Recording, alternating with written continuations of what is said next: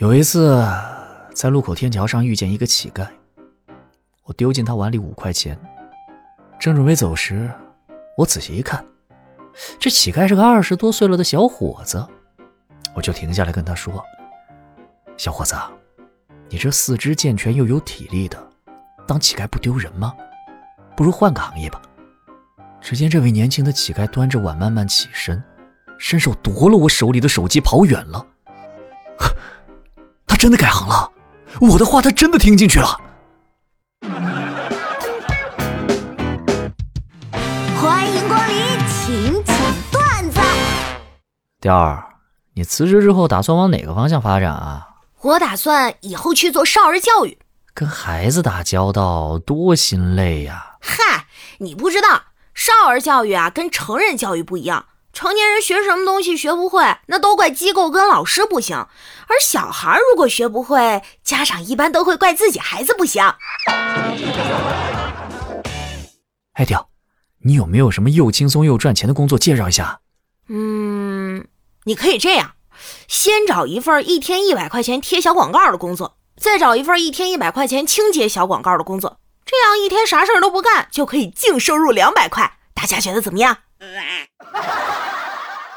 哎，实不相瞒，多年以来呢，我一直被两种心态困扰。第一，明明没什么钱，却总感觉自己马上就要一夜暴富了；第二，明明一事无成，却看不上这个看不上那个，老觉得自己很有品位、很高级。而且我吧，因为有拖延症。所以呢，经常准备着小本子，要把要做但是还没做的事情写在本上，等什么时候兴致来了再去办。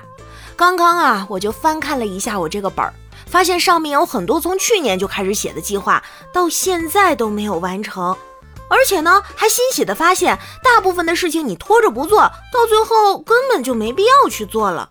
所以啊，大家还是好好想想，我们有什么事情是非做不可的吗？哼，基本上没有。哎。儿子，咱们中国呢有一位著名的大作家鲁迅，学习非常刻苦用功。他曾说过：“我哪里是天才？我是把别人喝咖啡的时间都用在了工作和学习上的。”可是爸爸，难道不能一边喝咖啡一边读书学习吗？云天河，你说我怎么办呀？我有个同事抢了我好多的客户，出尽了风头，我就气得要死，又无可奈何，我就天天只能在网上发一些负能量的文字来发发牢骚，但是这样又显得我很小心眼儿。你呀，你抱怨没用，你那个对手既然能抢走你的客户，就说明他有值得你学习的地方。你与其把他当仇人，不如把他当老师，没事多观察他，看他是怎么拉拢那些客户的。嗯。你说的有道理，我去了。Two thousand years later，啊，云天河，我该怎么办呀？他跟我表白了，他说我老看他，一定是喜欢他。我们小区有很多老年人，每天一起结伴锻炼。有一位大爷就特别喜欢跟小区里锻炼的人吹牛。这个太极拳的厉害之处啊，在于它能以柔克刚。于是我拎着一根钢管晃过去，在手里掂量着说。大爷你再说一遍。